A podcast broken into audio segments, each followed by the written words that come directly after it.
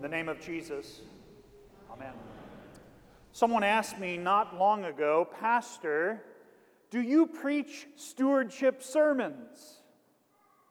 What a good question. A fair question. Pastor, are you, you going to talk about money and, and finances and, and tithing and, and all that stewardship stuff? Is, is it something you ever talk about? And my answer at the time, and my answer if you ever ask me, is absolutely. Jesus himself talks and teaches us about stewardship. But if you're asking the question and you really want to know about stewardship, you got to start somewhere. Today in our gospel text, Jesus starts somewhere. I would submit to you this day that this very text from Luke 16, which also probably is one of the most misunderstood texts, is the best stewardship text that Jesus uses. It begins with a rich man, a wealthy man, who has a manager. The manager's job is to, to oversee all that the rich man owns, to handle his accounts, to be his right hand. Perhaps you can relate to that in some way, shape, or form in terms of your employment or vocation. Even if you're a student, you have teachers who are your masters, teachers who give you things to do, homework assignments, things to read, perhaps chores around the classroom. If you're employed in any way, shape, or form, this is one of the first things you learn. You learn what the master wants done. And if you want to be successful, you learn how to do it. So the rich man has a manager, but now charges are brought to the master that his manager was wasting his possessions. So, the first question that Jesus would ask of you or me is How you doing with that? Have you wasted any possessions that have been entrusted to you by your master, by your boss, by your teacher? Things that you were asked to do that you simply just didn't do. Things that you were supposed to keep track of that, well, you know how life can get, right? Or perhaps you've taken it even a step further. You have sinned greatly, perhaps even done something illegal. And the master finds out about it. And he says, Hey, you're done. I've been there as a boss. I've had to deal with employees who have stolen, who have wasted, I've had to be that bad guy that tells them that they're fired, and when I've had to do that in the past, it's pick up your stuff and leave, you're done. But in the story Jesus tells today, the first thing you'll notice is he doesn't fire him and boot him out right away. Did you notice that? You see, this story probably really wouldn't work in the real world. The master has evidence that the manager has not done his job. And what does he do? He lets him still handle the books, turn in your accounts. So, the first thing you learn about stewardship is stewardship, the way you may think of it, is not the way God thinks of it. So, this manager calls in all those that owe his master money.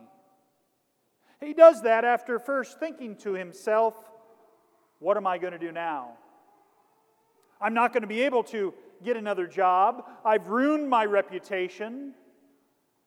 I'm not strong enough to go out and, and do basic day labor.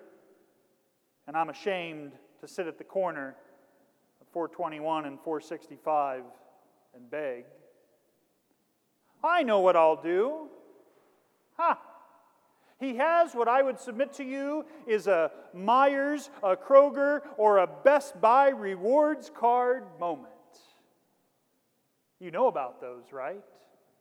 Spend a certain amount of money, buy so many things, and you will end up with some sort of, of bucks that you can redeem. It's always nice when they tell you that there at the checkout.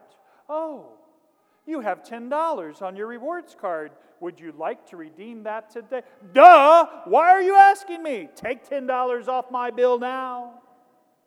Of course I want to use it.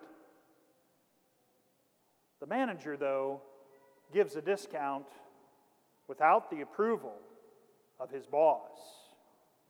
And he does so not for trying to get them to be continued customers or to come visit their store instead of the store across the street. Oh no, this manager is doing all of this for himself. The second thing that Jesus wants you to ask of yourself is why do you do the things you do? Why do you work so hard? Why do you save? Why do you do the things that you know a steward is supposed to do? What's your motivation? What's your desire? Sure, we have good things that we want to do for others. And that's part of being a new Adam, one redeemed, one of faith. Sometimes that's just part of being a good neighbor. The little part of you when you drive by and see somebody and need you, you want to give them something. You want to help because well, that's just part of loving your neighbor. But there's that other part of you that is thinking only for yourself. The manager here, he is thinking about where he will live, what houses will receive him how can he have not only a reputation, but how can he be provided for? He's thinking only about himself. I remember back when I was in first grade, I was pretty young and naive. And in first grade, there was this really nice girl. I know, first grade. Her name was Becky Steffens.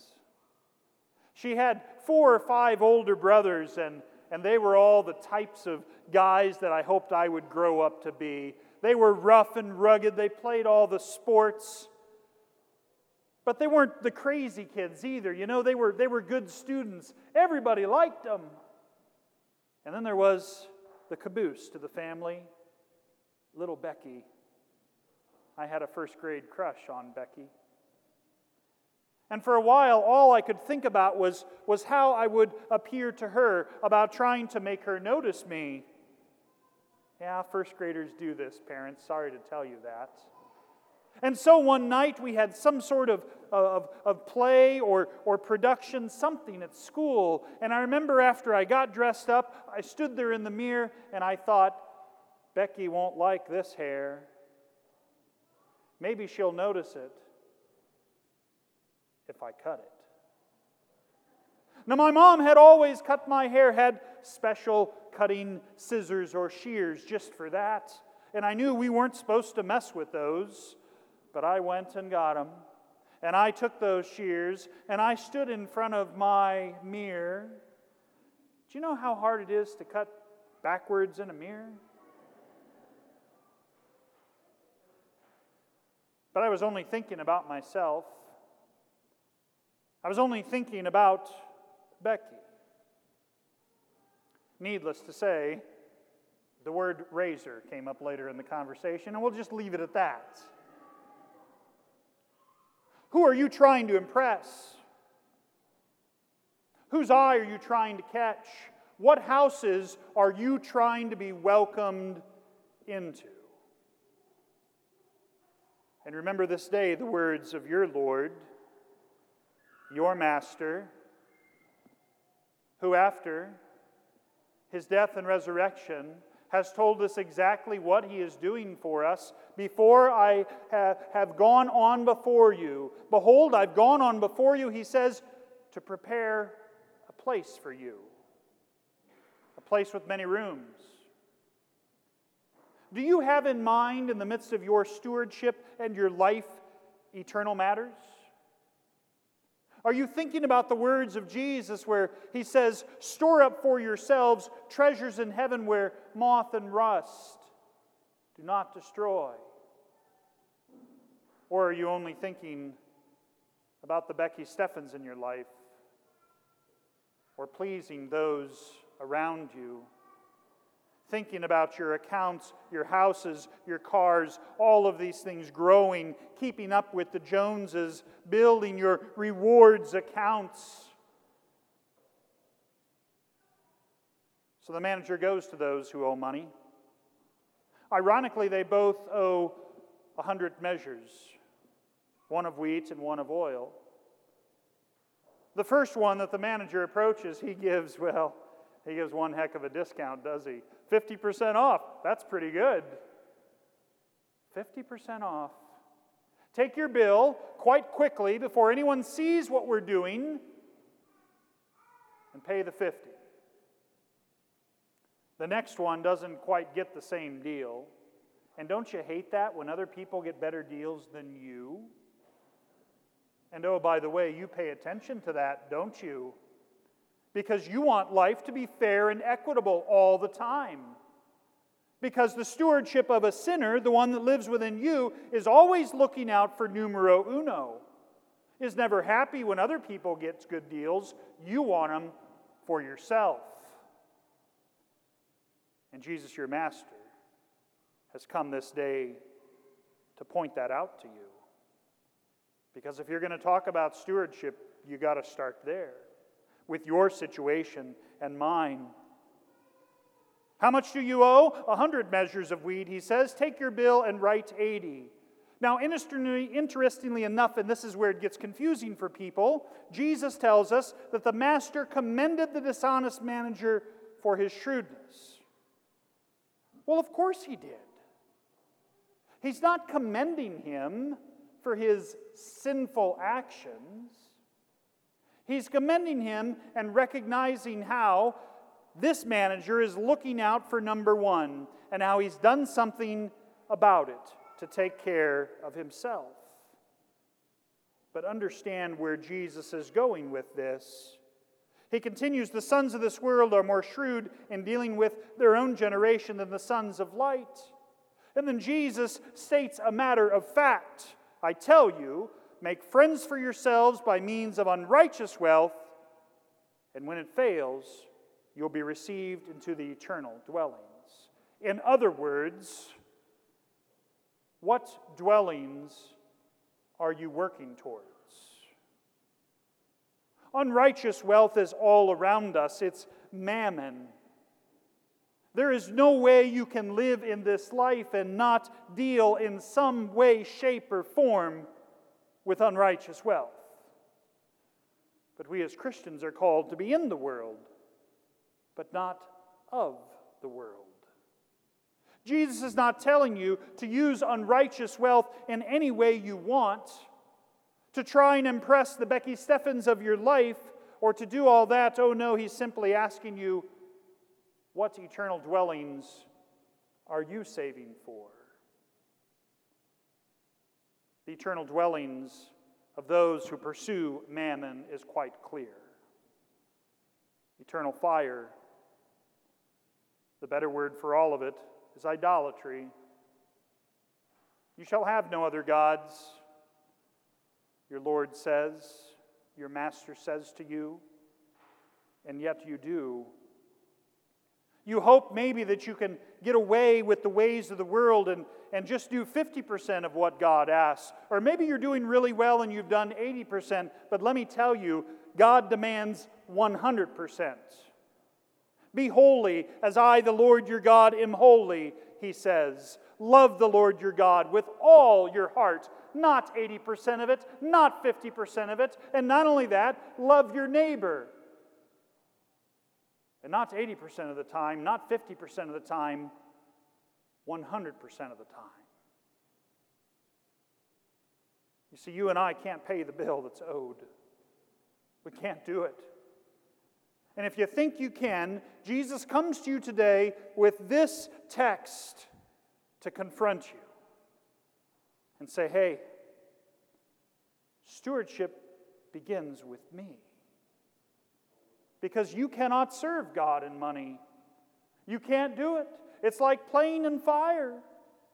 Now, Jesus isn't saying that you shouldn't manage your money, you shouldn't use it wisely, and all of those things. He's saying, hey, don't think about your money and confuse it with spiritual things.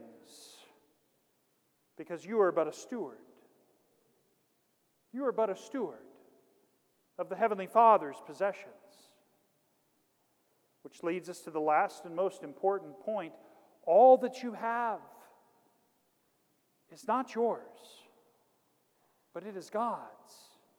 The clothes on your back, the money in your accounts, that which is in your billfold, even, dare I say, your children, your family, all of these things God has given to you to watch over and to use now these things with great joy, with great diligence, storing up for yourselves treasures in heaven through faith in Him, that He will provide for you. Because you see, there has been a good and faithful manager. And it's not the guy in this parable, nor is it you or me. The faithful manager is the Son of God, Jesus Himself, who comes and does everything, follows every law Jesus himself, who comes now and pays your bill, and not 50% of it, not 80% of it. He pays 100% of it with his own blood that now covers over you in your baptism. So that when the Master, your Father in heaven, looks down upon you, he sees you robed, covered with the righteousness of Jesus and he says to you, Well done, good and faithful servant. And he says to you now, now that you know this, believe this, you're free. You're free to serve. You're free to give. You're free to help. And he makes bold, audacious promises to you. He tells you that the temptations, when they come, well, he tells you that he's faithful and that He won't let you be tempted beyond your ability. He says that with the temptations that will come, He'll always provide a way of escape, that you'll be able to endure it. So don't let money and stewardship and these things scare you off. Look to your Savior, your Savior who has served the one true God for you and gifts to you His righteousness who this day even invites you to his family table and feeds you with the bread of life, and who sends you forth out these doors to live as good and faithful citizens, to be good bosses and employees and employers and students. And when you screw up, and you will, know that forgiveness comes here for you. God grant us this starting point if we're going to talk about stewardship. What is the world to me with all its vaunted pleasures? When you and you alone, Lord Jesus, are my treasure. You only, dearest Lord, my soul's delight shall be. You are my peace, my rest. What is the world to me? In the name of Jesus.